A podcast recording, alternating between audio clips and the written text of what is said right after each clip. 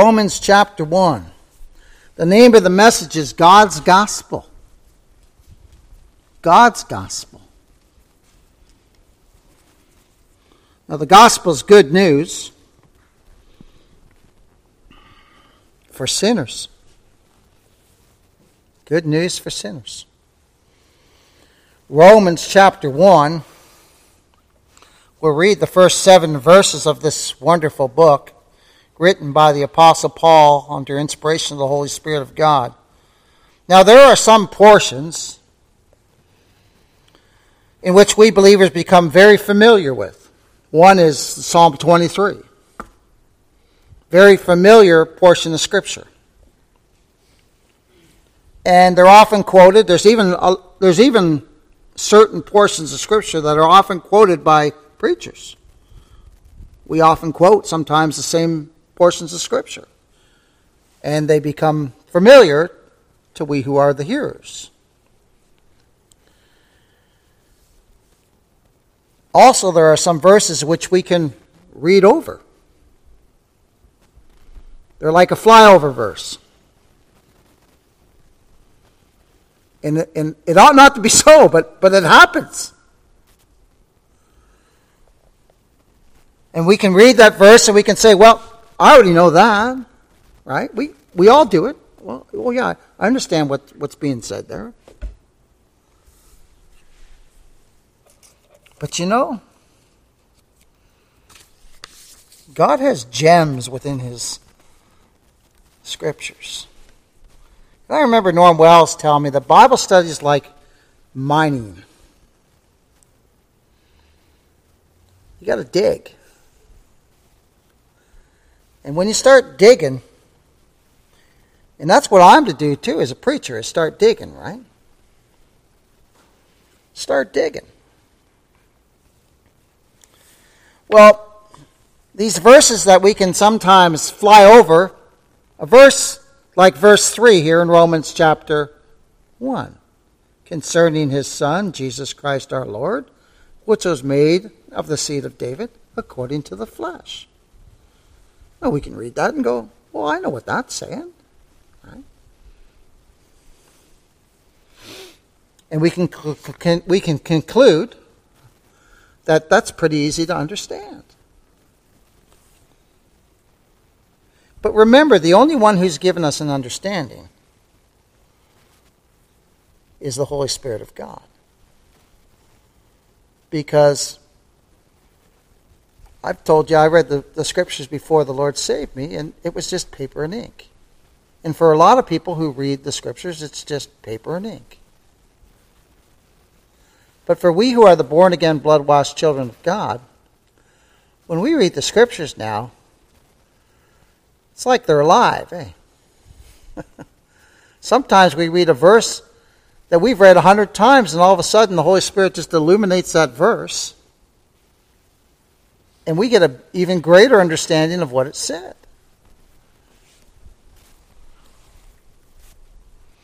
And again, only the Holy Spirit can give us eyes to see and ears to hear what the Scripture says. So let's read verses 1 to 7 here to get the context, of, again, of the message today.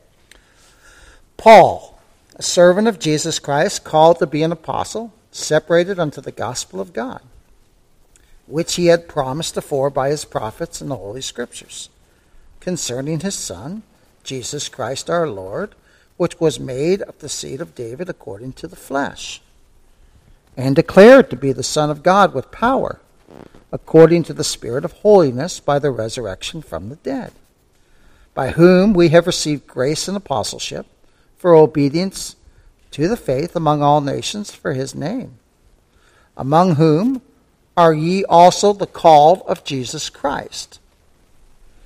To all that be in Rome, beloved of God, called to be saints, grace to you and peace from God our Father and the Lord Jesus Christ. Now we see in verse 1 that Paul is the one who's penned this letter. He's the servant of the Lord. Now, servant there in the Greek means bondslave. And he's a willing bondslave. And that's what the, that's what the Greek word brings forth one who's a willing servant. So Paul says, I'm a bond slave, I'm a willing servant. He's, he's had his ears, his ear bored. Remember? The willing servant, if he wanted to keep serving the master, get his ear bored.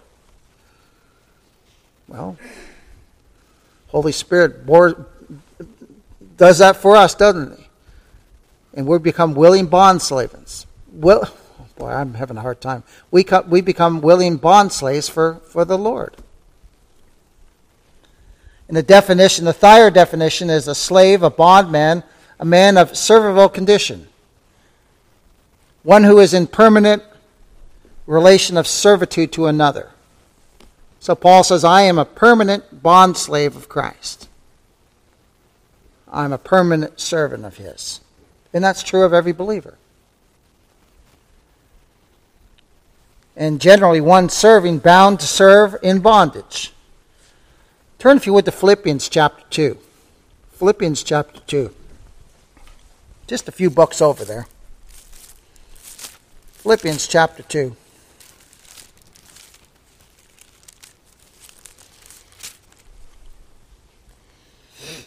Look what it says here in the scriptures. In verses 6 to 8. Speaking of Christ who being in the form of God thought it not robbery to be equal with God, but made himself of no reputation and took upon him the form of a servant. Our Lord came here to serve God, to fulfill his law, to be a perfect servant, and was made in the likeness of man, bone of our bone and flesh of our flesh, it says there and being found in fashion as a man, he humbled himself. Think of, think of the humility of the Lord. He's in glory. Angels are worshiping him, and he comes all the way down to this world, and they're spitting at him, and they're cursing him. You talk about humility. The one who has all power has come and, and is a man and put himself in servitude to the Father. And think of who's doing this too. It's the Word of God. It's not just mere, mere man. It's the Word of God. We'll look at that later on. It's the Word of God. He made himself of no reputation, took upon him the form of a servant, and was made in the likeness of man. And being found in fashion as a man, he humbled himself and became obedient unto death. He was sent here to die. He was sent here by the Father to die, wasn't he? To die in our place. And it says he was obedient even unto death, even the death of the cross. My. Remember, he said, Father, if it be thy will, let this cup pass from me. Nevertheless, not my will be done, but thy will be done. Obedient, right to the cross. Perfect. Perfect submission. And take note of, of the words there in, in uh, Philippians. It says, and took upon him the form of the servant. Do you know this is the same Greek word which Paul uses to speak of himself in we who are born again? Servant. Christ was a willing servant of the Father having taken the form of a servant means appearing in a humble and despised condition. This is what our Lord did when he became a man. So marvel that the Word of God, the second person of the Trinity, became a man. Let us be in awe of this. This is a mystery. God Himself became a man. The second person of the Trinity became a man, took upon himself the form of a servant, a willing servant to save your soul if you're one of his people, and to save my soul. That's why he did it. Let's just bring it right home, right? He did that for us. He was motivated by his great love for his bride. And it is God in the day of his power who's made Paul a willing bondslave. Paul was out there trying to destroy Christianity, remember? Trying to destroy the people of the way. What happened to Paul? He's born again. He had a divine encounter, didn't he? What happened to us? We were at one time, we might not have been cursing God with our, with our lips, but we sure were by our actions. Right? By our sinful actions. We have to be honest with each other. We're sinners just like everybody else. And so, by our actions in our natural state, we were saying, No, God. We were saying, No, God, I don't want to follow you. What made, it, what, what made us change? Nothing we done, right? The power of the Holy Spirit of God. By His regenerating power, He made us will and bond slaves. Now we want to come and hear the gospel preached. Now we want to come and hear about our Savior. Now we want to read the Scriptures. Now we want to pray. We desire to do those things, don't we? Oh, what a great change God has done by His power and by His will. It was His will that we're born again. It was His will that Christ came to die for us, that He humbled Himself. And then we see here in our text here that Paul is a called one, just like every believer. He's separated unto the gospel of God, just like we are. Look what it says here in verse 1 Paul, a servant of Jesus Christ, called to be an apostle. That's a calling of God. That's not just saying, oh, he's Paul the apostle. That's a calling by God. That's an effectual calling of God. We saw that in the road to Damascus, didn't we? And every one of us who are believers, at one time or another, were called under the preaching of the gospel and we believe. We believe on the Lord Jesus Christ. And then it says, well, uh, first of all, the, the word apostle there means a delegate, an ambassador. We're called ambassadors for Christ.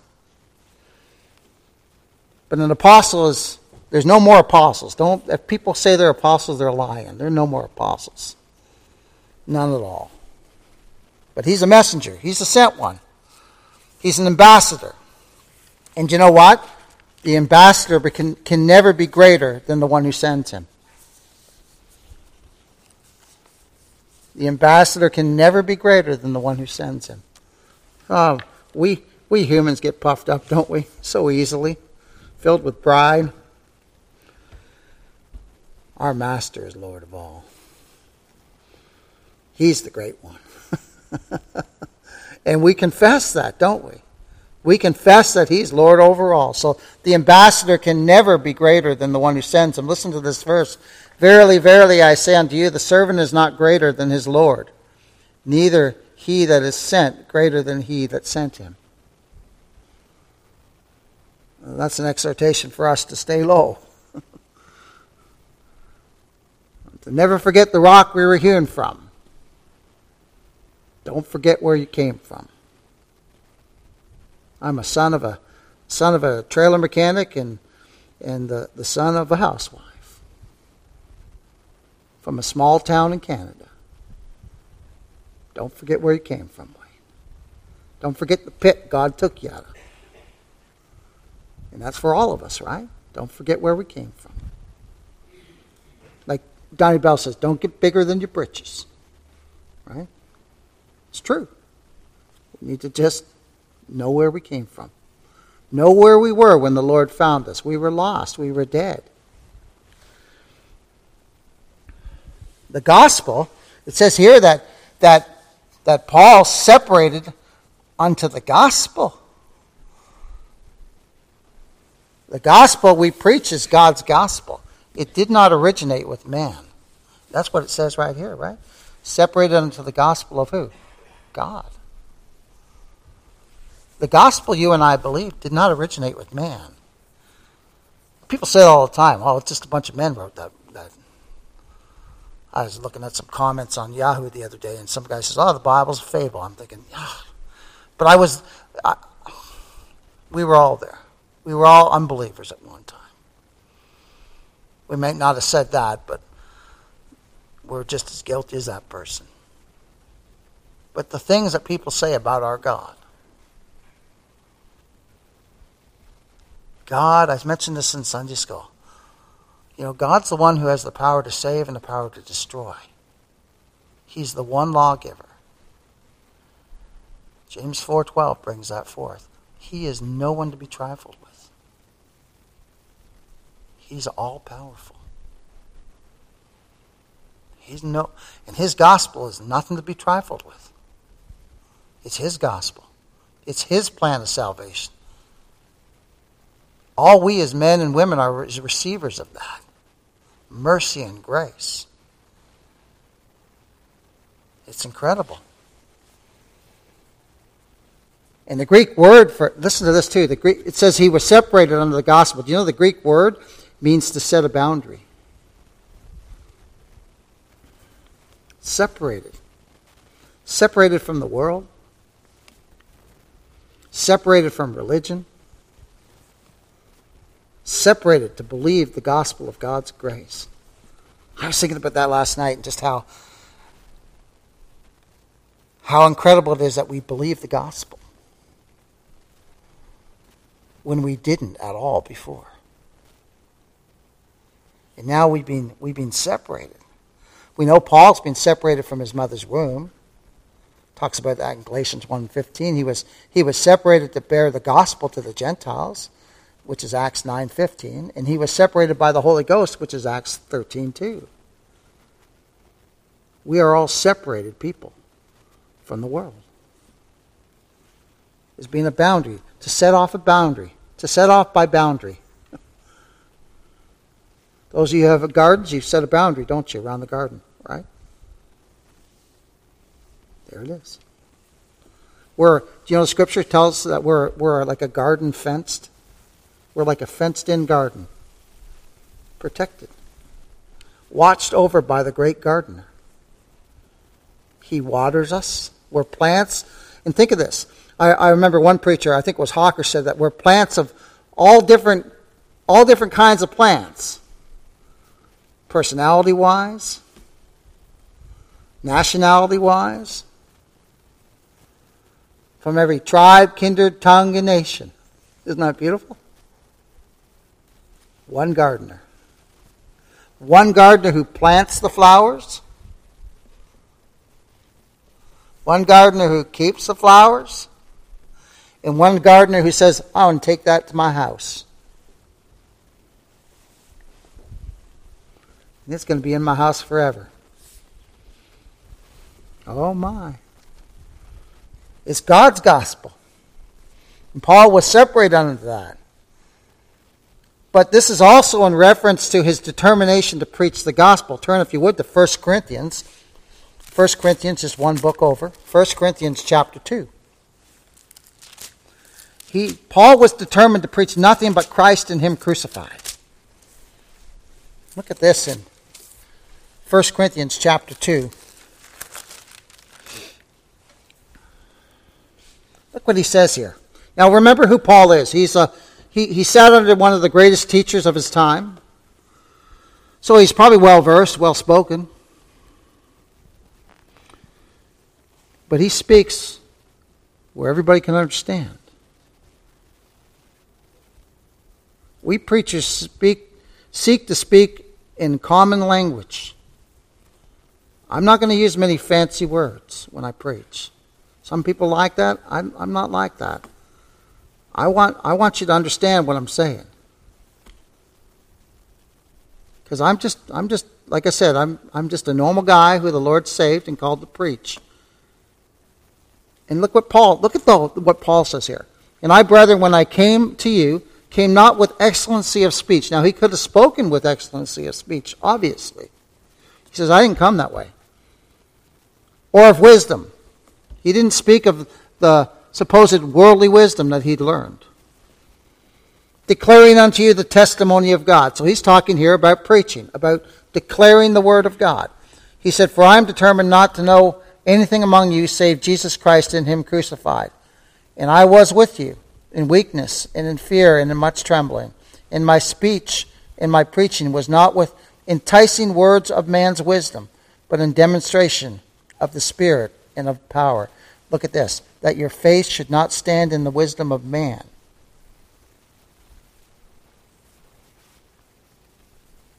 But in the power of God. That's the key. I love reading theology. I love it. But I'm not going to stand up here and speak like, like I'm reading a, the, a, book of theology. There's words in there I got to look up myself.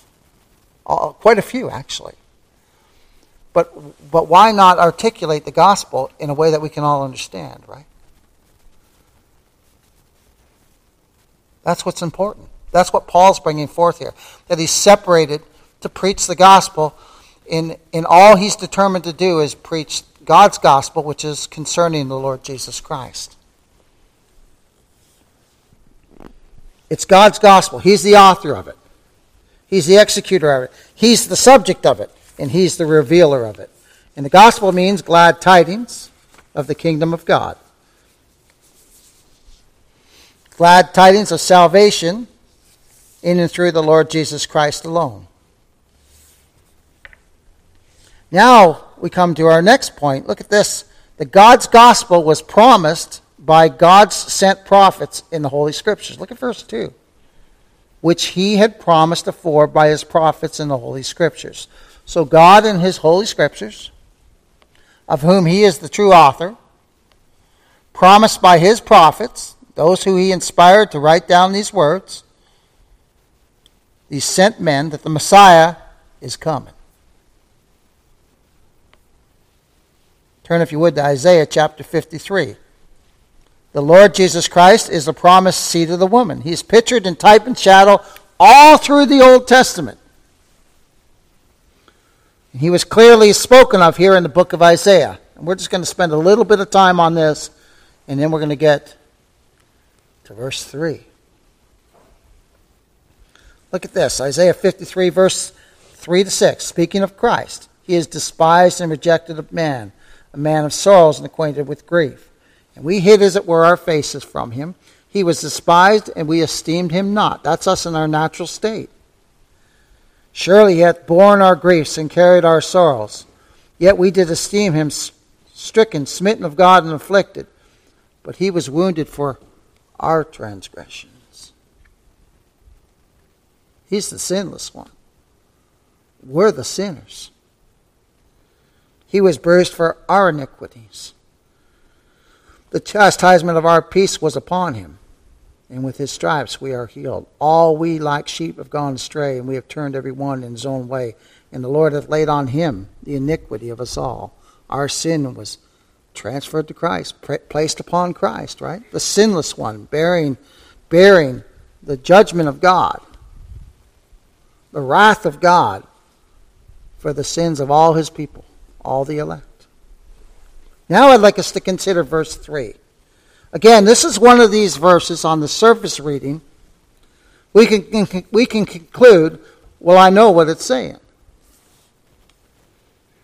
May God spur us to dig deeper into the scriptures. You know, we have a wealth of resources right now available to us.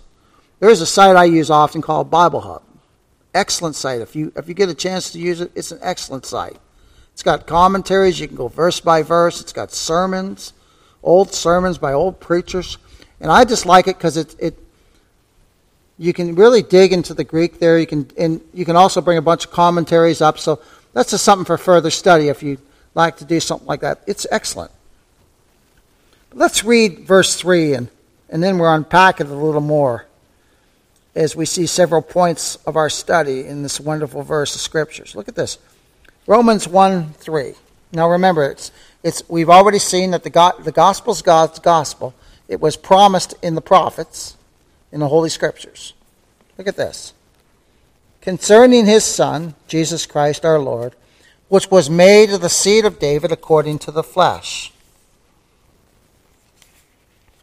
So we see here that God's gospel is concerning Jesus Christ our Lord.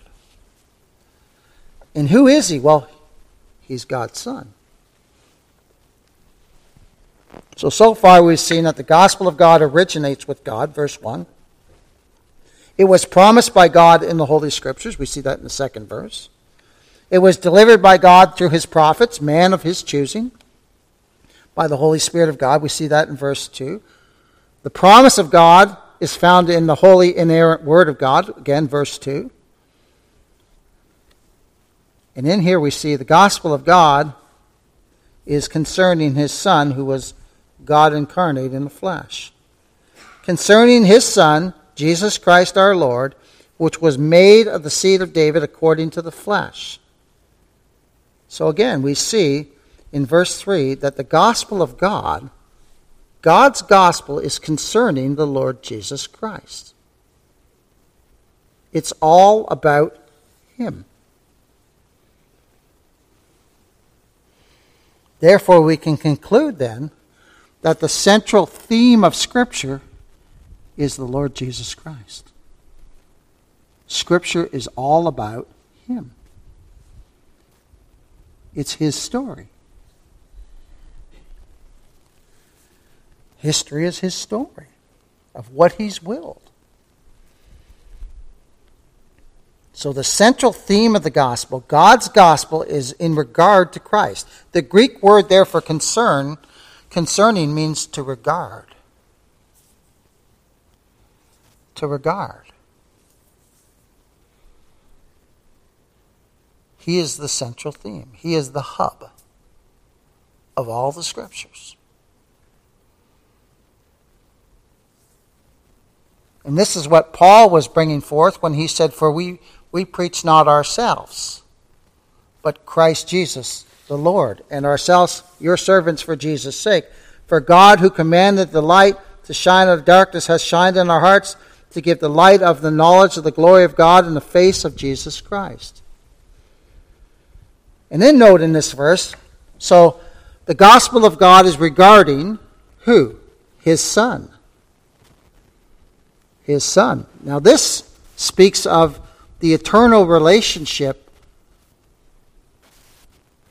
between God the Father and God the Son, and God the Holy Spirit. It's speaking of his deity, his Son, God's Son, the Word of God. Then we see the words Jesus Christ. This speaks of who he is to his people. He's the Savior of sinners. Jesus. His name shall be Jesus Call his name Jesus, for he shall save his people from their sins. So, first we see a reference to his deity, him being God's Son. And now we see a reference to who he is to us. He's our Savior. Thou shalt call his name Jesus, for he shall save his people from their sins. Then we see Christ brought forth here too, right? Concerning his Son Jesus Christ our Lord. We see Christ here means Messiah or anointed one. And then we see concerning his son Jesus Christ our Lord. Lord there in the Greek speaks of one who has sovereign authority. So, in this title right here that we see, we see it speaks of his deity, his son. It speaks of who he is to his people. He's our Savior.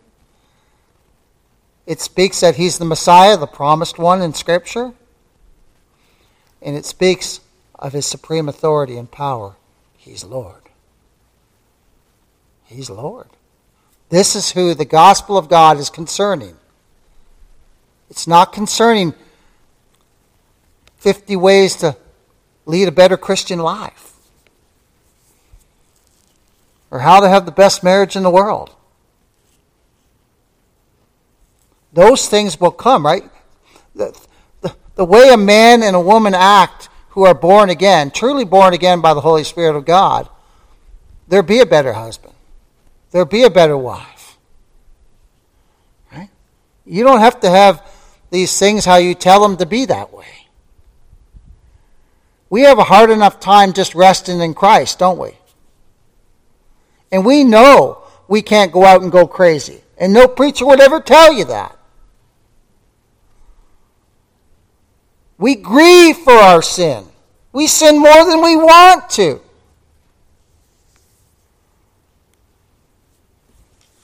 Because we're born again by the Holy Spirit of God. Now we have a war within us. So this gospel is concerning Christ.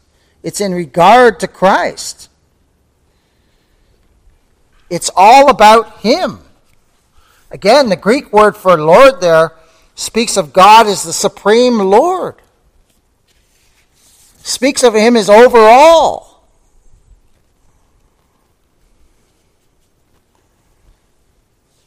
So we see then that the name Jesus refers to His saving His people. The name Christ designates that He's the Messiah in His being anointed for that purpose. And the name Lord speaks of His sovereign authority.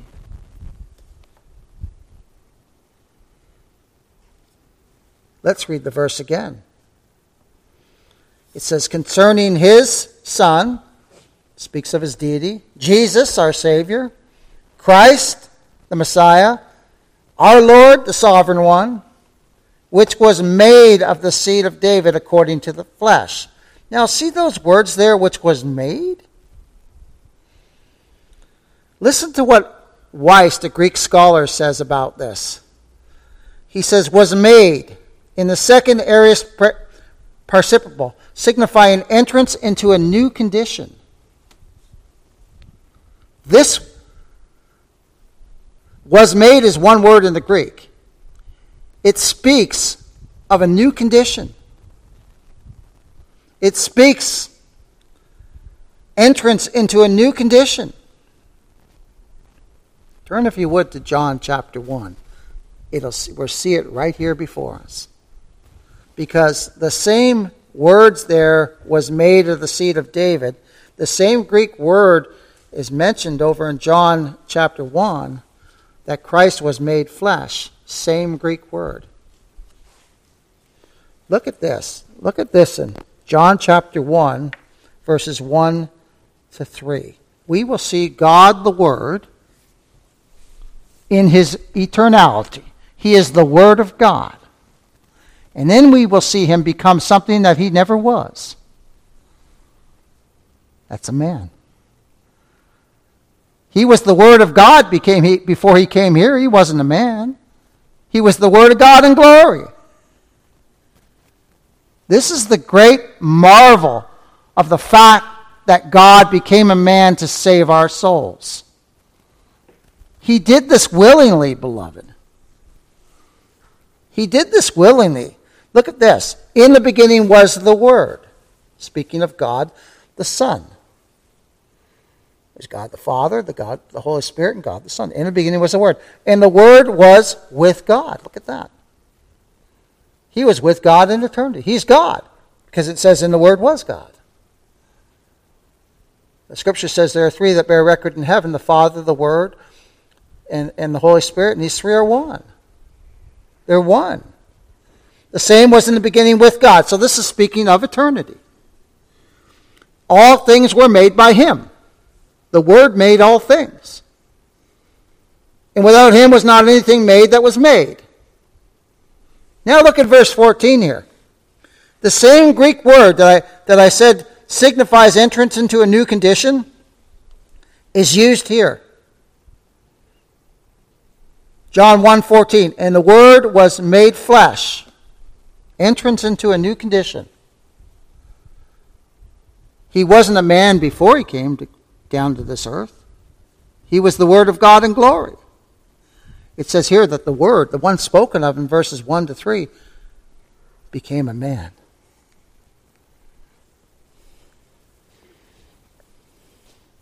Entered into a new state or condition. How? By assuming a human body. And the Word was what? Made flesh and dwelt among us. He became a man. He put himself under human limitations. He got hungry, he got thirsty, he got tired. This is the Word of God. Marvel at this. He became something he never was. And you know why he did that? God can't die, can he? God can't die, but man can. So, the, so our great God becomes a man to die in the room and place of his people. Isn't that amazing? Wonder of wonders. And this is God's gospel. This is God's good news to sinners. It says, And the Word was made flesh and dwelt among us, and we beheld his glory. John saying, I saw him. He dwelt among us. He sat at the table and ate with me. I laid my head upon his breast. Bone of my bone and flesh of my flesh. And he's full of grace and truth. Flesh here refers to the corporal part of, of men, our physical bodies. The Word became flesh. In John 1 1, we clearly see that he was in eternity. The Word was in eternity. And then became what he never was.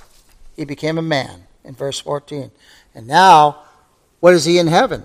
He's the God man mediator right now, isn't he? That's what he is in glory. Brother Henry said in Brother Henry Mahan said in one of his sermons, the word of God became what he never was, a man, when he left heaven to be born in a body prepared by God and he returned to heaven. He returned to heaven as a man, the God man mediator. Scripture says this For it was not possible but the blood of bulls and goats should take away sins. Wherefore, when he cometh into the world, he saith, Sacrifice and offering thou wouldest not, but a body hast thou prepared me. That's over in Hebrews chapter. Turn there if you would. Hebrews chapter 10. We'll look at that quick. Hebrews chapter 10. Do you know God prepared a body for Christ? Isn't that amazing? That's what it says right here. Hebrews chapter 10. The Word of God became a man that he might die for you and I as believers. And again, all we preachers are doing is telling folks what Christ has already done for them. The work's finished. It's accomplished. He did it all. And God is the one who regenerates. God's the one who, who gives us faith to believe on the Lord Jesus Christ. Look at this, though, in Hebrews chapter 10, verses 4 to 7. For it is not possible that the blood of bulls and goats should take away sins. All those Old Testament sacrifices couldn't take away any sin. Wherefore, when it when he cometh into the world, he saith, Sacrifice and offering thou wouldest not. But look at this. But a body hast thou prepared me. In burnt offerings and sacrifices for sin, thou hast had no pleasure. Then said I, Lo, I come in the volume, excuse me, in the volume of the book it is written of me to do thy will, O God. He's a willing bond slave, isn't he? He's a willing, he's a willing bond slave of Christ. And now the Lord Jesus Christ has returned to heaven as the God man mediator.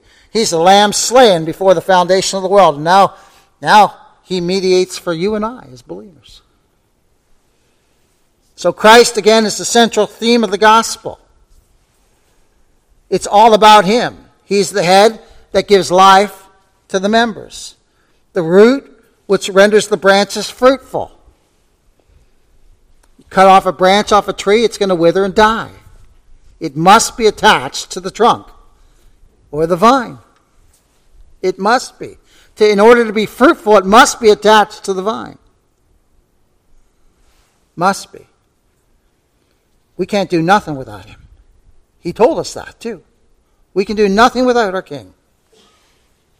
And believers are the workmanship of God, created in Christ Jesus unto good works. Christ is the end and object of our obedience. Why? Why do we obey God? That God might be glorified? that the Son might be glorified?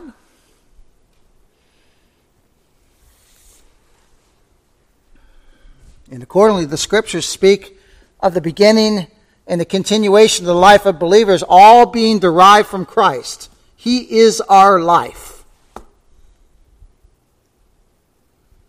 We live and breathe and have our being in Him. Never forget that. He's the holder of all we have and all we are. So we see in the first part of this verse the deity of Christ, the Word of God, brought forth, and the fact that He's called His Son. Let's go back there to Romans chapter 1. We'll read verse, verse 3 again. Concerning His Son, Jesus Christ our Lord, which was made of the seed of David according to the flesh. So we see again His Son in reference to His deity. He's the eternal Son of God, right? He's the eternal Word of God. Then we see his humanity brought forth with the, with the statement that he was made of the seed of David according to the flesh. Now, here we see the wisdom of God displayed in the whole dispensation that was related to the Messiah, who in his human nature was prophesied and promised, which we see in verse 2 in the Holy Scriptures. Do you know that modern day Jews cannot tell which tribe they came from? They can't. They cannot tell. Remember Henry saying that one time in a message. He said, They cannot tell what tribe they came from. God, in His providence, though, had our Savior born in a time when they were still able to trace the lineage. You ever think of that? He had him born in a time when they could still trace the lineage of each tribe. And it was prophesied, right? that the Messiah would descend from David, king of Israel. Turn, if you would, to Psalm 89, and I'll read, I'll read the Isaiah 7:14, which says that he, therefore the Lord Himself shall give you a sign: Behold, a virgin shall conceive and bear a son, and shall call his name Emmanuel. So he was to be born of a virgin, and we see over here in Psalm 89, 3 and 4, that he was to be a, of the seed of David. Look at this Psalm 80, 89, verses 3 and 4. I have made a covenant with my chosen. I have sworn unto David my servant. Thy seed will I establish forever, and build up thy throne to all generations. Selah. Christ was of the seed of David. To Abraham it was promised that the Messiah should spring from him. It says, In thy seed shall all the nations of the earth be blessed. Now, the promise was still general then. And then it was limited to the tribe of Judah. Scripture says, The scepter shall not depart from Judah, nor a lawgiver from between his feet, until Shiloh come. Then David, the servant of the Lord, look at this in Psalm, turn if you would to Psalm 132. Look at this. I did not see this until I did this study. Look at this. This is, this is amazing. I had one of those moments where the, I'm checking to see if the ink's still dry on my Bible. This is incredible. Yeah, Psalm 132, verses 10 and 11. For thy servant David's sake, turn not away thy face of thine anointed. The Lord hath sworn in truth unto David, he will not turn from it, or of the fruit of thy body will I set upon thy throne. Robert Haldane brings forth that as the period of his birth approached, the promises concerning him were more particular and more restricted. The wisdom of God was pleased in this manner to designate the family in which the Messiah would spring from, which was David's. And David's great great great great granddaughter was Mary. Oh my. The seed of the woman. The seed of David. My oh my. And our Lord was sent. He came into this world at a time when the Jews could still identify which tribes they came from. Isn't that incredible? And in AD 70, when the temple was destroyed, it was all lost.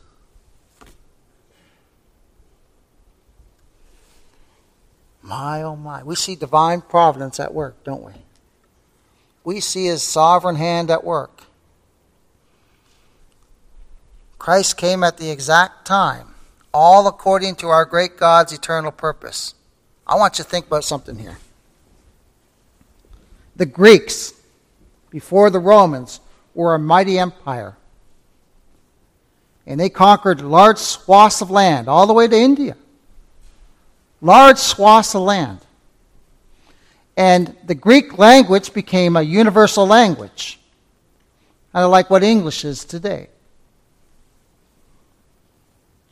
And then God, in His providence, rises up the Roman Empire.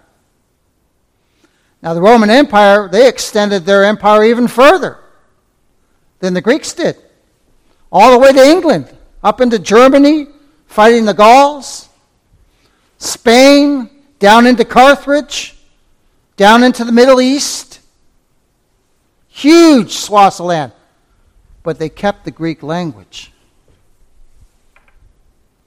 So much so that historians say the Greeks conquered intellectually and the Romans conquered militarily. But that Greek language was kept. Why did they not just implement their own language? Because that wasn't part of God's plan. Then Christ comes into the world during that time when that empire is vast. And the New Testament's written in Greek. And that gospel spreads like wildfire. Oh, the mighty providence of God. See, we don't always understand what He's doing. But there, he had all that set up so that his gospel might just spread right across that, that empire. and it did. And then it went even further, beloved. oh my, isn't it, isn't it wonderful how God works? So Christ came into the world at the exact appointed time. Wonder of wonders. Let us marvel at how much truth is concern, er, contained in this little verse concerning his son, regarding the God's gospel is regarding his son. The word of God. Our Savior, Jesus. The Messiah, Christ. Who is Lord, sovereign over all. Who was made, became something he never was. He became a man. Why? To die for you and I. To die in our room and place all his people, all his elect of all the ages. Why? That we might be with him forever. What motivated that? His love for us. His great love, his mercy, his grace. Let us marvel at this this week. Let us rejoice that God has said mercy upon we who are in Christ Jesus.